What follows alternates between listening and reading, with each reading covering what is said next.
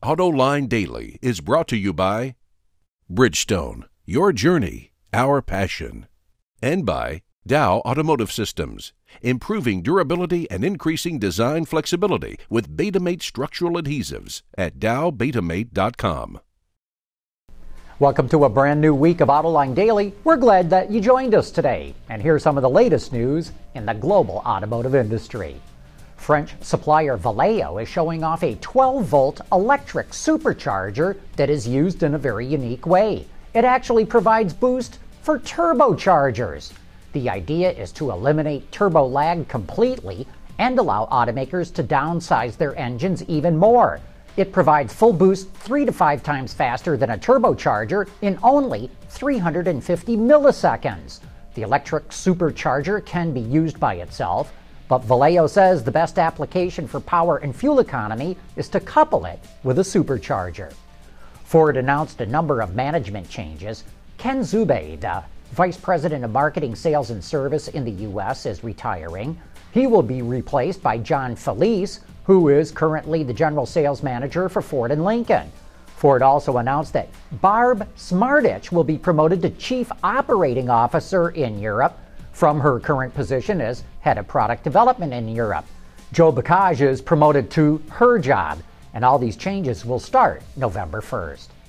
Automakers in the American market were popping the champagne corks after they counted up August sales, but that's not happening in the heavy truck market. Wards reports that sales of medium and heavy duty trucks fell 8.6% last month, and that represents the sixth month in a row that truck sales fell. But here's the interesting part almost all of the decline is related to the ongoing business problems at Navistar International. Interestingly, International pulled in a couple of former General Motors executives, Troy Clarke and George Borst, to try and turn the company around. But they say they can't straighten out the mess until at least the end of next year. Renault is teaming up with Bolloré, a company that builds EVs for car sharing programs in France, and of all places, Indianapolis.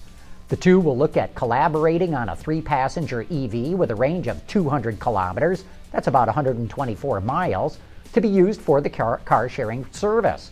And Renault is also considering building Bolloré's four seat EV called the Blue Car to help meet demand.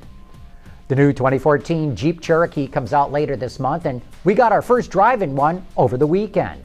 It comes standard with the four cylinder Tiger Shark engine, which is good for 31 miles per gallon on the freeway, and also has a new V6 engine that is based on the company's 3.6 liter.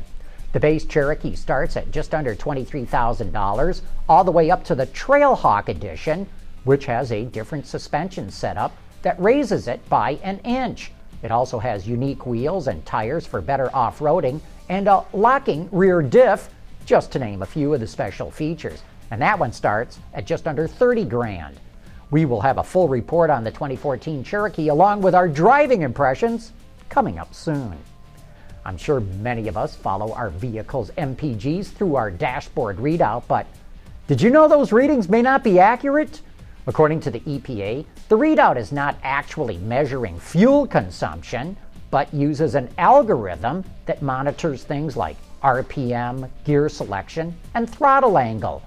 Most of these gauges overstate fuel economy by 5%, but some can be high as 19% which means the readings could be off by thousands of dollars worth of fuel over the life of the vehicle.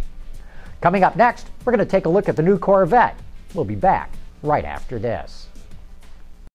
Dow Automotive Systems, driving solutions in automotive, commercial transportation, and aftermarket with innovative products like Betamate structural adhesives. Lighter, stronger, safer. DowBetamate.com. I'm sure by now most of us have seen the new Corvette Stingray and come up with our own thoughts and opinions about the car, but not many of us have had the chance to drive one. So when we got the chance, we had to ask what were Chevrolet's goals in terms of handling when engineering this new car? We're always looking to improve the performance, track performance, street performance. We didn't have a specific goal in mind, like a specific Nürburgring time or anything like that you're talking about. Uh, traditionally we want to expand the performance envelope, but I think on this car we wanted to make that envelope a little more accessible. Uh, so not just pro level drivers could drive the car at the limit, but everyday drivers could drive it at the limit. And it would be a quick learn, quick study on a track to get up to speed and feel like the car's comfortable even at the limit. So we've been refining our short long arm suspension that you find on race cars around the world for decades, basically generations of Corvette.